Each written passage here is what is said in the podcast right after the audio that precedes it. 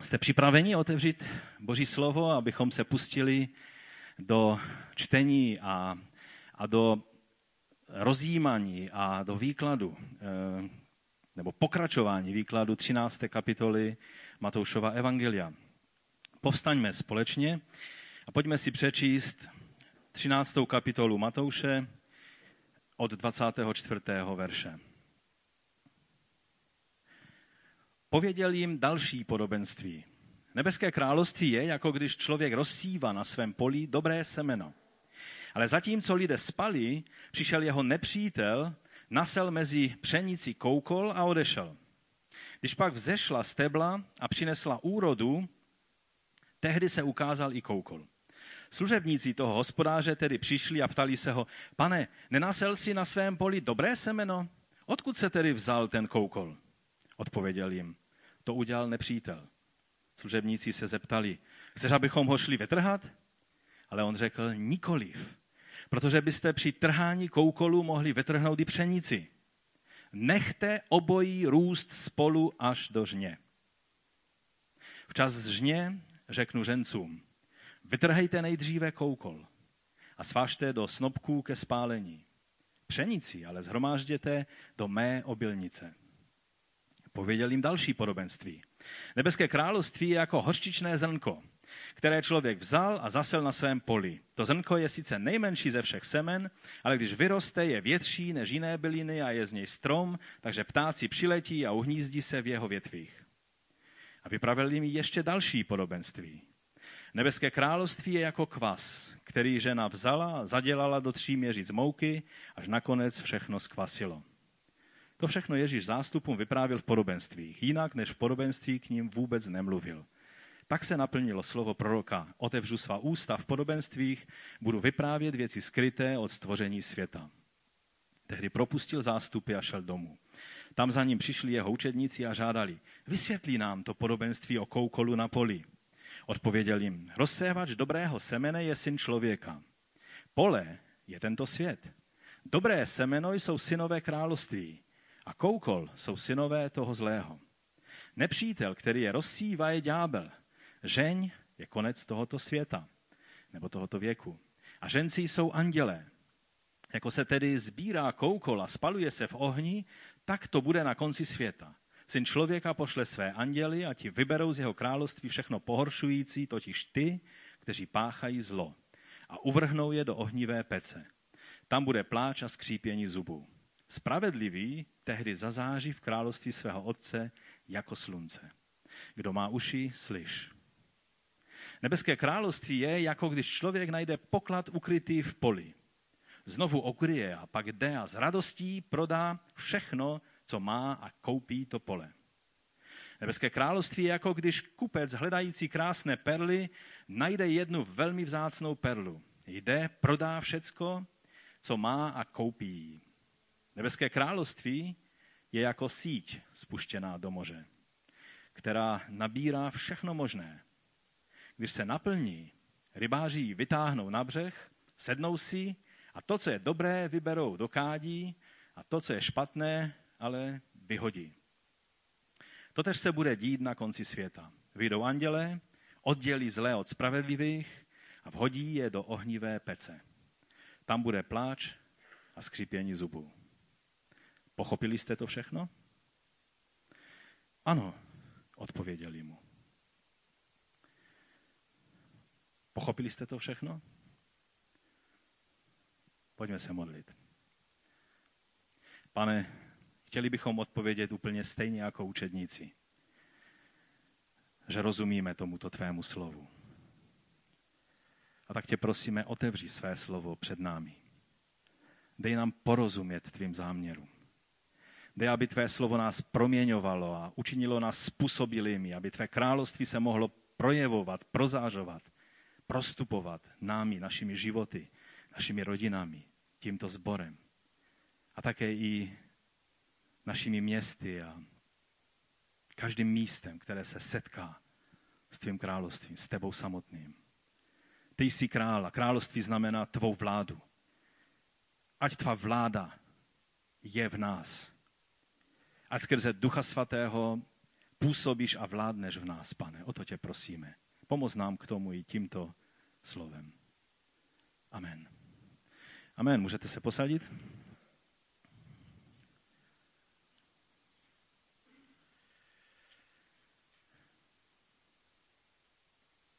Ti, kteří si ještě vzpomínáte na dny 17. listopadu v roce 1989, eh, kteří jste byli dost dospělí na to, abyste vnímali, co se děje, tak možná, možná si vzpomínáte podobné pocity, jako jsem měl já tehdy. A když přišla ta změna, vzpomínám si, jak eh, tehdy jsem měl autem služebně, bylo to někde v Těrlicku nebo v Havířově, a, a najednou v rozhlase oznámili, že už dále nebudou eh, prostě podávat zprávy, eh, které, eh, jsou, které podléhají cenzuře, ale že budou mluvit věci tak, jak jsou. A tehdy jsem se v tom autě rozplakal, protože najednou to bylo jakoby čerstvý vánek z toho rozhlasu zapůsobil a, a byl jsem natřený z toho. A pak večer v televizi, tak tam, myslím, mluvil Walter Komárek a, a mluvil věci, které v životě nikdo předtím si neodvážil říct. A, a pamatuji se na ta náměstí v Ostravě, v Těšíně, v Praze, jak, jak, jaké nadšení. To byl nějaký náboj, náboj dobra, které bylo cítit. Úplně to nadšení, to odhodlání, teď to všechno spravíme. Teď uděláme, že, že společnost bude, bude opravdová, pravdivá, budeme se mluvit pravda, v novinách bude pravda, v rozhlase budou mluvit pravdu, tak jak slibovali. Eh, viděli jsme lidi, kteří byli, jako třeba Havel, kteří byli zavřeni, najednou měli možnost mluvit do věcí a, a byli jsme jak ve snu a byli jsme natření a říkali jsme si, konečně přišla změna a půjde to teď už jen k dobrému. Možná vy jste byli větší pesimisté než já. Byl jsem natřený z toho, že skutečně přišel čas změny. A když se díváme, když to teda hodně zkrátím, když se díváme, co se děje kolem nás v tomto čase, tak si říkáme, kdo nasel ten všechen koukol. Teď jsme to mysleli skutečně dobře. Když přišla reformace, nebylo větší síly v tehdejším světě. Ano, byly určité důvody, které, a, byli první skřivánci, kteří vlastně, nebo prekursoři, nebo jak bychom je nazvali, předchůdci eh, reformace, jako byl Wycliffe a Jan Hus, ale pak, když přišla s celou sílou reformace ehm, v dobách Lutera, Calvina, Zwingliho a všech těch ostatních, a také i Unitas Fratrum, eh, jednota bratrská tady u nás v Čechách a na Moravě, to bylo něco nádherného, něco úžasného. A pak se začaly dít věci, které mnozí, ti reformátoři si museli říct otázku, vždyť jsme zasévali jen pšenici. Kdo nasel veškerý ten plevel a ten koukol? Odkud se to bere? Když přišla všechna probuzení, která byla v dějinách, vždycky to byla jen otázka času, než se mezi pšenicí objevil koukol. A většinou takoví ti reformátoři a probuzenečtí kazatele a, a, a revolucionáři všeho druhu a, a lidé, kteří si říkali, teď je čas změnit kurz a, a osud světa, tak měli pocit, ten koukol, který se do toho nějakým způsobem dostal, musíme začít vytrhávat. No a z toho vznikla většina utrpení na tomto světě. Nebo hodně utrpení. Vždycky, když bychom měli takový ten pocit, že teď je čas, kdy Boží království zavládne na tomto světě. Už jsme jenom o krůček od toho, aby Boží království bylo zjevné a přítomné fyzicky na tomto světě, kdy zavládne nebeské království nad systémem tohoto světa. Vždycky, když máme tento pocit, tak musíme si uvědomit, že ten čas ještě nenastal. Ano, Boží království je zde, je nyní zde, tak jsme mluvili minule. Ale je obrovská část toho všeho, co je Božím královstvím, co je před námi a čeho nikdy v tomto věku nedosáhneme. Pokud jste nabili dojem z písma, že vám Bible zaslibuje, že budete vždycky zdraví a úspěšní a, a, a, a bez problémů, protože některá místa z písma, prorocké eh, prostě spisy ukazují, že to takhle bude. Veškerá slza bude otřena. Veškerá bolest a deformace a nemoc bude odstraněna. On vzal naše nemoci na sebe. Ale tehdy se musíme zastavit a říct, teď v tomto čase prožíváme fázi nebeského království, božího království, kdy prožíváme prvotiny a předchuť toho příštího věku. Díky Bohu za každé uzdravení, za každé požehnání, za každý vyřešený finanční problém, ale moment, ve kterém s nás spadnou veškeré problémy a veškeré e, potíže a kdy zmizí z našeho dohledu. Všichni lotří a zlodějí a tuneláři a prospěcháři a a takový ti víc organizovaní zloději, jako byl celý komunistický režim, protože tehdy se nepsalo v novinách o tom, že se krade. Nebo jste, ti, co si trošku pamatujete, nebo jste viděli něco v novinách, že se krade? Kradlo se víc než dnes. Akorát na to byl dobrý, dobře vytvořený systém. Že se mu muselo tleskat, jak dneska se tleská v Severní Koreji. Dokonce se tleská v takovém systému i tomu, kdy ten vážený velevůdce, mladý chlapec, Měl milenku, která když se mu znelíbila, protože mu jeho táta řekl, že když chce být vůdcem, tak tuhle milenku nemůže mít, tak najednou je to zpěvačka, najednou přišel na dobrý nápad, že ji prostě odsoudí z nějaké velezrady a prostě ji popraví zastřelením. A to se stalo minulý týden. To jsem trošku odbočil.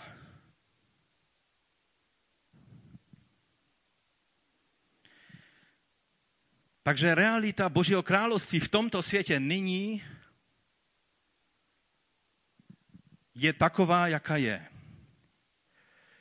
Kdy ono je přítomno ve tvém životě, v mém životě, kež by bylo v životě každého člověka na této planetě. Ale realita je, že království Boží ještě neovládlo a nezaplnilo tento svět. To se stane až v den na konci věku. Nejsme ještě v plném završení a nastolení Boží vlády v tomto světě. Boží království v Ježíšově učení a konání bylo ovšem kázáno a ukázáno jako přítomná moc přišlého Mesiáše. Víte, nesmíme zase upadnout do druhého extrému, že bychom měli pocit, že, že vlastně království Boží je jenom otázkou budoucnosti, kdy přijdeme do nebe. Takže království Boží je přítomno skrze moc přišlého Mesiáše, skrze moc Ducha Svatého, kterého on poslal. Ale je také ukázáno jako ve své plnosti a završení Boží vlády ve věku budoucím. Pán Ježíš v této kapitole vysvětluje jak působení nebeského království nyní, tak se také zmiňuje o onom završení.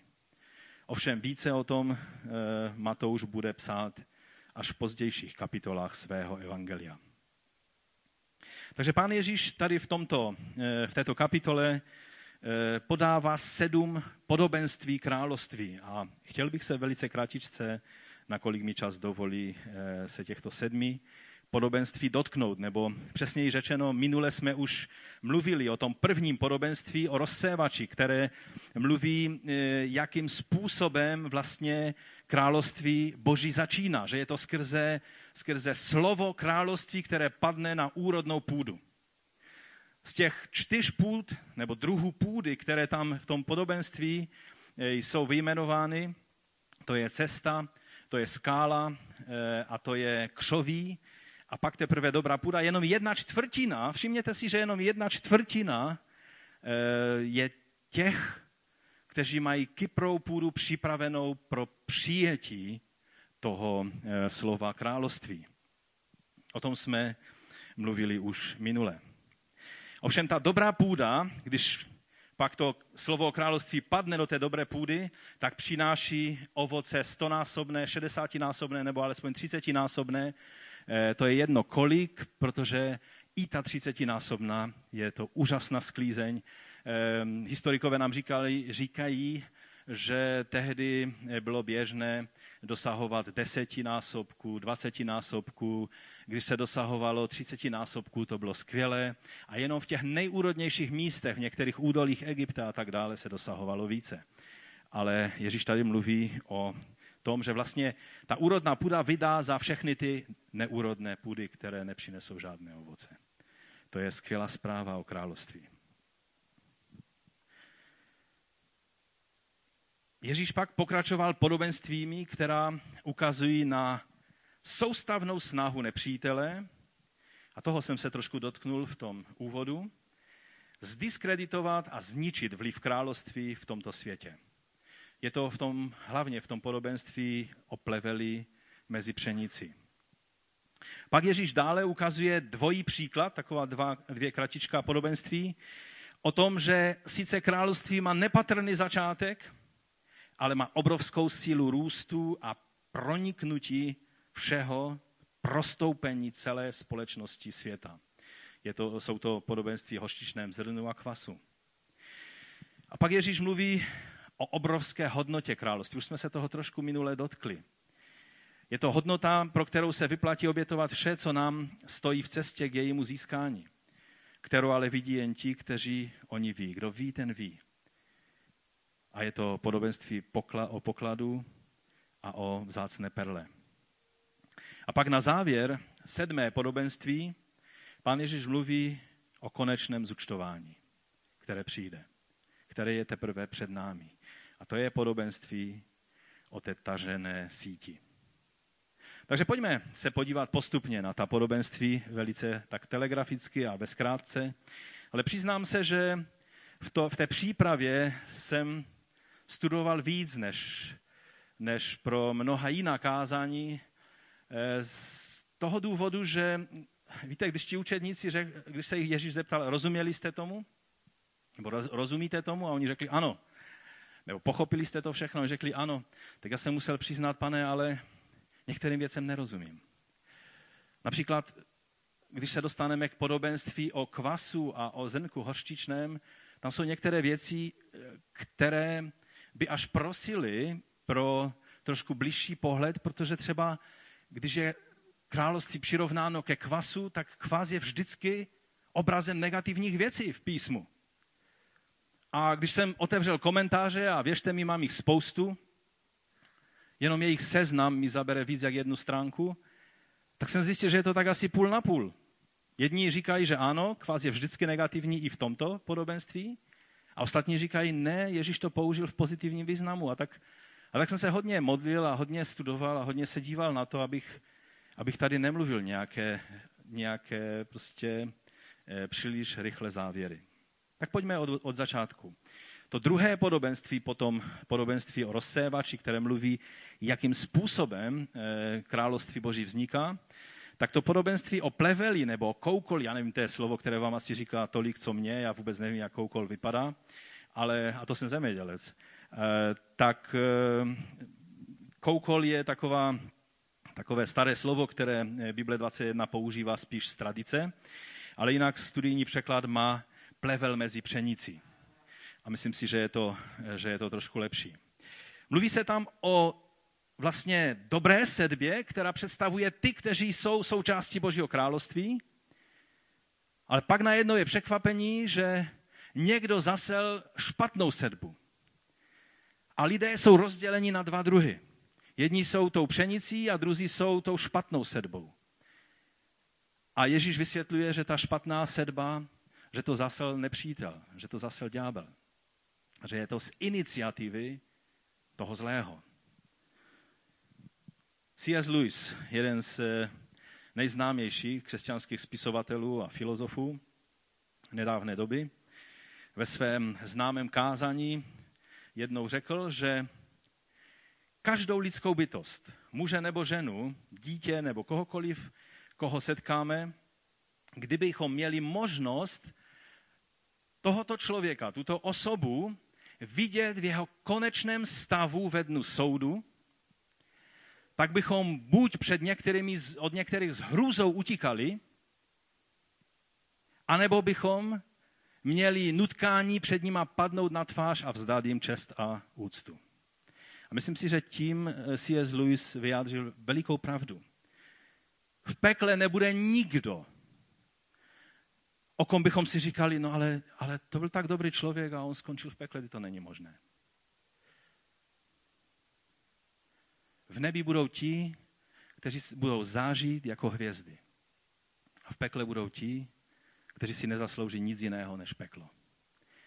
Ovšem, než přijde Boží soud, dojde k polarizaci a ke zjevení jak jednoho, tak druhého mnohem razantněji, mnohem kontrastněji, než to je vidět dnes. Dnes všichni vypadají, je to pšenice, je to koukol, eh, teda plevel, když bych mluvil tím modernějším jazykem, ten pšeničný plevel, ten, ten, ten eh, prostě takový zvláštní druh jílku, eh, který, který vypadá zpočátku jako pšenice a, a dokonce jeho kořeny se zapletou do těch pšeničných kořenů tak, že když byste ho vytrhali, tak vytrháte i tu pšenici, která roste vedle něho.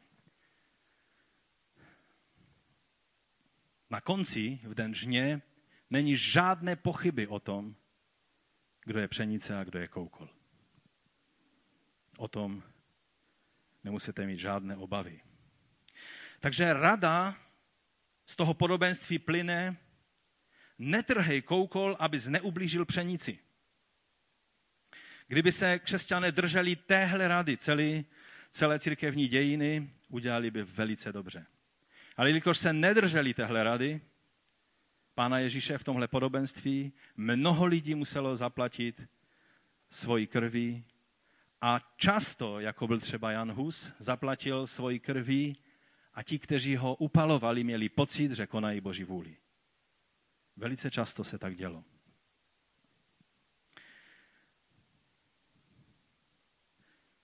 Takže, když bychom si něco ještě řekli o tom e, pleveli, který tady měl pán Ježíš zřejmě na mysli, tak odborně se mu říká jilek mámivy. E, zemědělci mezi námi by mohli vědět, co to je, i když on se u nás e, nevyskytuje příliš často, téměř vůbec.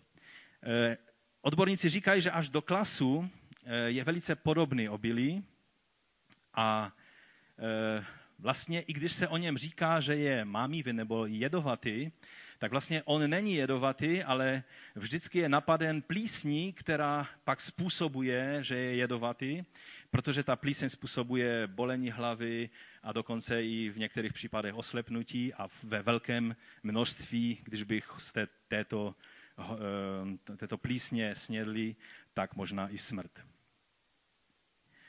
A Židé ovšem kdysi věřili, že tento plevel není z jiného semene. Oni si mysleli, že vlastně pšenice, když, eh, že, že to zrnko pšenice buď vyroste jako pšenice, anebo se něco v tom zvrhne a pak z toho vyroste, vyroste tento koukol.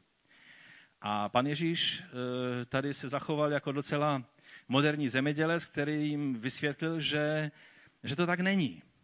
Že pšenice, když když slovo království padne do dobré půdy, tak přinese vždycky ovoce království, ale pak je někdo jiný. Je to ďábel, je to nepřítel, který má velký zájem na tom, aby zaséval do té stejné půdy, která je tak dobře nakypšená, aby zaséval svoji sedbu. Tuhle velice pofidernou sedbu, která eh, přináší pak až na konci eh, žně přinese, eh, se ukáže, co to vlastně je. Taková praxe, která byla používána tehdy v Izraeli, bylo, že před žní ženy a děti šly před žencí, kteří šli s, těma, eh, s těmi srpy, protože myslím, že se kosy ještě tehdy nepoužívalo, ale nějaké takové ty srpy, a vytrhávali, eh, protože teď už mě už nezáleželo na tom, aby se neporušilo kořenovou soustavu eh, té pšenice, a vytahovali, vytrhávali ten koukol a dávali to na hromady, kde se to trošku ještě usušilo a spálilo, anebo někde se to nařezalo a používalo jako palivo v domácích krbech. Protože obecně palivo byla vzácná věc v tehdy v Izraeli. A pan Ježíš ukazuje ten pravý důvod, že to není degenerace pšenice, ale že je to vlastně plevel, který byl záměrně zaset do té dobré sedby, aby ta dobrá sedba byla poškozena. Za chvíli vám řeknu hlavní důvod, proč to ďábel dělá. Někteří se pozastavují nad tím, že je to dost zvláštní případ, příklad teda, že pan Ježíš použil takový hypotetický příklad, který se asi v praxi vůbec neděje. Ukažte mi zemědělce, který by šel v noci a zaseval nějaký plevel někomu do jeho pole, pole pšenice. Už, už vás to napadlo, že by to někdo mohl udělat? Já doufám, že ne. Michale, už jste s tím setkal někdy? Já doufám, že ne. Spíš to udělá vítr a ptácí a, a tak různě, že? Ono toho plevele ve vzduchu je vždycky dost, takže on se zase je sám. Ale tady se jedná o plevel záměrně nasetý jako určitá sabotáž toho, té dobré sedby, toho království. Ovšem, eh, asi kdysi to nebylo tak nemyslitelné, protože římané vydali zákon, ve kterém zakazovali, aby někdo toto potajnu dělal. A Římané byli takový hodně praktičtí lidé, takže oni, když měli na, na, na něco zákon, znamenalo, že to skutečně existovalo, že to skutečně někdo takhle dělal, když chtěl poškodit svoji konkurenci a proto Římané to zakazovali zákonem. Ta plíseň nebo ta houba, která, která na tom se rozvíjí a která má schopnost přeskočit i na pšenici, tak eh, ta představuje lidskou píchu a lidské ambice které se vždy usadí tam, kde není opravdové pochopení toho, o co skutečně jde, co je tou skutečnou hodnotou království. A varování, které z toho plyne, je, že pán nesoudí hned v okamžiku, když se ukáže nějaká nepravost. Mnohdy si lidé kladou otázku, kde je Bůh, když se děje tolik nepravosti na tomto světě. Představte si, že by Bůh hned okamžitě káral každou nepravost. Když by to udělal s Hitlerem, tak bychom řekli haleluja, amen. Pane, měl si požehnat těm atentátníkům. Viděl jsem film, kdy bylo snad 40 atentátů na Hitlera, ani jeden se nepodařil. A mnozí ti atentátníci skončili spíše eh, o hlavu kratší, protože eh, je nalezli a Hitler stále žil dál. A tak jsem si kladl otázku, pane, proč? Ale když vám dojde, že když by Bůh měl být tak rychlý k trestání každé nepravostí, pak by ten sál byl tady prázdný, protože my bychom to totiž tak chtěli. Pane, potrestej tam toho. Hitlera, ano, ano, amen. Všechny, všechny prostě zlořády toho světa potrestej. A když by ten trest šel dál a přibližoval se ke mně, protože když nepravost, tak nepravost a já musím přiznat, že nějaké nepravosti se najdou i u mě. Tak bychom prosili, pane, zastav toho anděla s tím mečem. Zastav ho. To znamená, co tím říkáme? Že chceme, aby Bůh byl takový, takový prostě Rambo, který potrestá ty, které já mu řeknu a které si moc nebudu přát, aby potrestal, tak zase nepotrestá. Takhle to nemůže chodit. Bůh je zhovývavý a je dobré, že nechává růst pšenici i koukol ve stejném čase až do žně.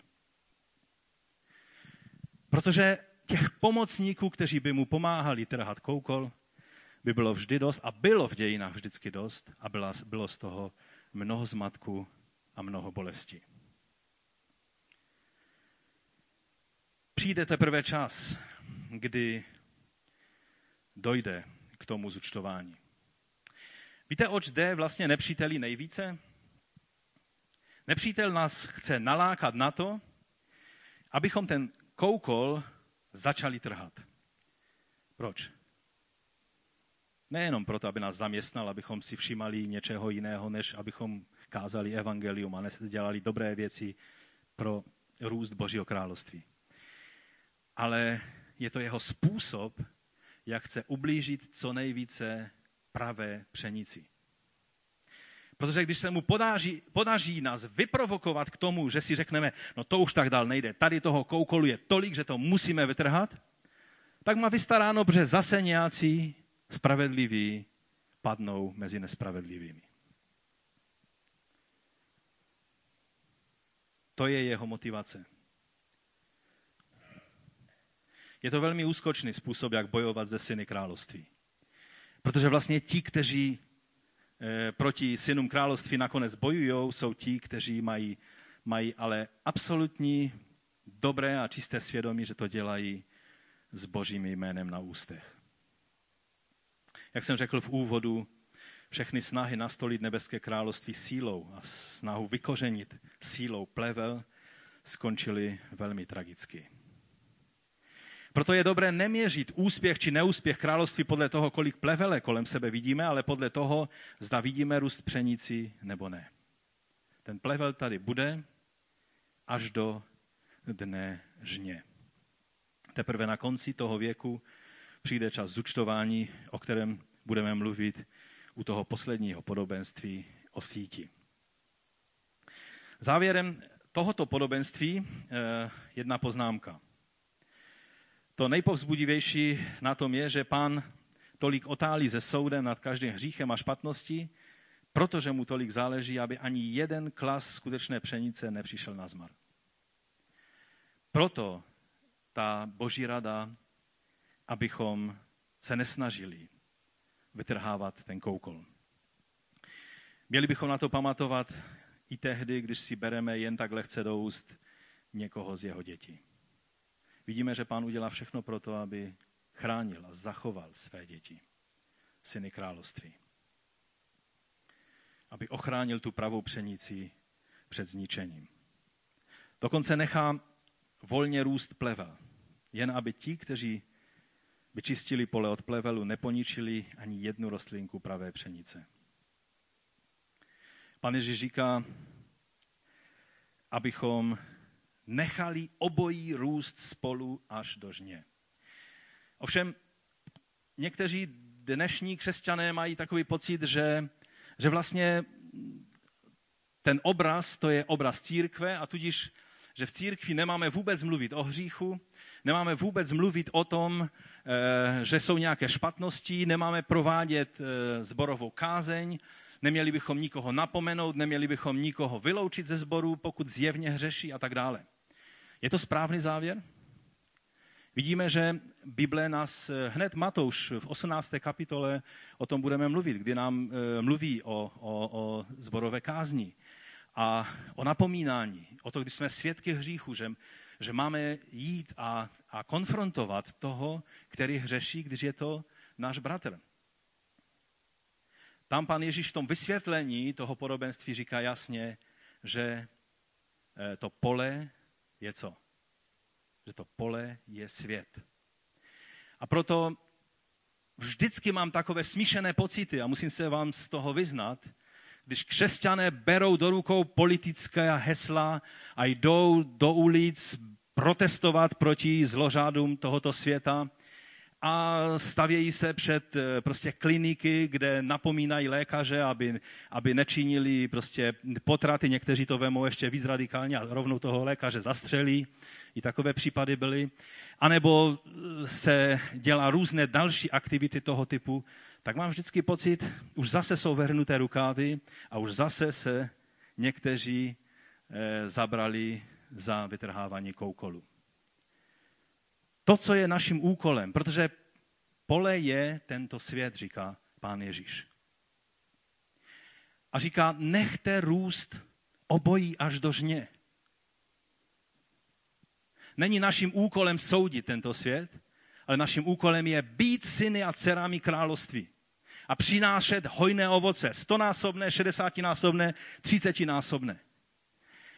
A jestli vedle nás roste nějaký plevel, za prvé nevíš, protože ještě není doba žně, abys poznal, jestli je to plevel nebo je to pšenice. Někdy se mráčíš na nějakého tvého blížního, že je to plevel a pomalu bys mu ruku nepodal a on je autentičtější pšenicí možná než ty. Víte, Boží království totiž se nerovná apoštolská církev, římskokatolická církev, baptistická církev, eh, církev bratrská, jaké ještě jsou církve? No, tisíce dalších adventistická církev tady mi napovídají, tam bychom přešli do oblasti sekt a dalších skupin a tak dále a tak dále. Když mluvíme o Božím království, mluvíme o vládě Ježíše Krista v životě člověka. A na konci věku o čem? O vládě Ježíše Krista, Mesiáše a pána a krále nad celým tímto světem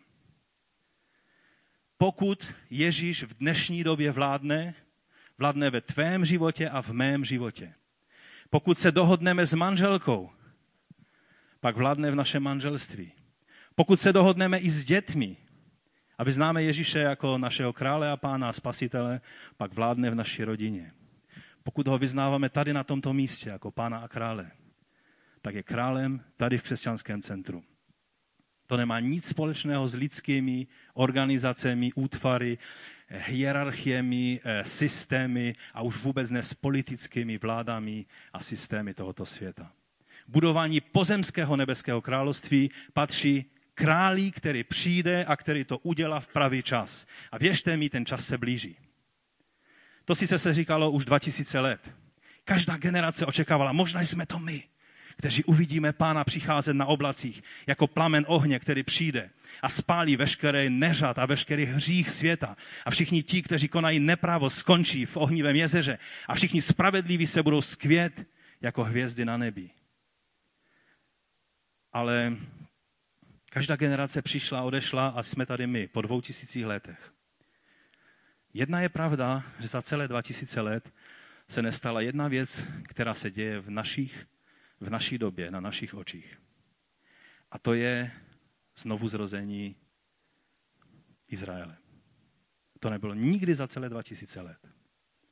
Najednou je tady něco, co když čteme Zachariáše a, a Izajáše a Jeremiáše a další proroky, tak si říkáme, aha, to je ono. Aha, to je ono. Teď to je ono.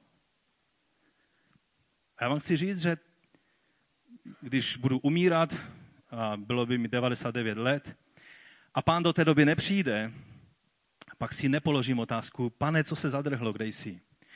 Když můj pra, pra, pra, pravnuk zemře a řekne si to tež, tak to bude také v pořádku. Protože Bůh rozumí věcem, ne my. První generace křesťanů si taky myslela, že, že už to jsou oni. A je to tak dobré, abychom byli připraveni a očekávali. Ale přesto je dobré vidět některé znaky, které se dějí dnes protože jsou jedinečné a v písmu o nich čteme, že budou na konci. Takže eh, dnes se dál nedostaneme než k tomu druhému podobenství. Doufám, že nechcete, abych za těch pět minut prošel všemi ostatními, když jsem to měl v plánu.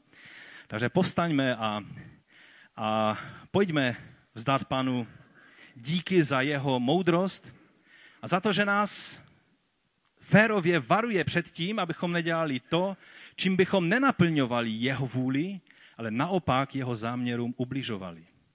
Když se eh, Jan a jeho bratr Jakub, eh, ti slavní Boanerges, neboli synové hromu, jak jim eh, Ježíš řekl, když se podívali na ta hříšná města, řek, a teď najednou pocitili, že boží moc je na nich.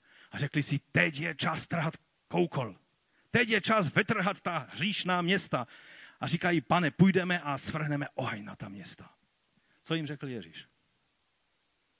Nevíte, jakého jste ducha. Víte, křesťané mají mít schopnost rozlišovat duchy. Měli bychom vědět, kdy působíme z ducha Božího a kdy se o nás snaží nějaký trhač plevele. Duch, který má název trhač plevele. To není náš úkol. Náš úkol je rozsévat Boží slovo, aby to slovo království mohlo padnout na každou úrodnou půdu, která kolem nás je. Máme se modlit o zmocnění Ducha Svatého, aby možná ještě některá cesta, některá skala byla rozbita, aby byla rozorána Duchem Božím, aby i ta se mohla stát dobrou půdou a přijmout slovo o království. Máme přinášet ovoce pro království. Máme dovolit se nechat prostoupit, budeme o tom mluvit příště, aby království prozážilo a prostoupilo skrze naše životy, abychom přinášeli ovoce.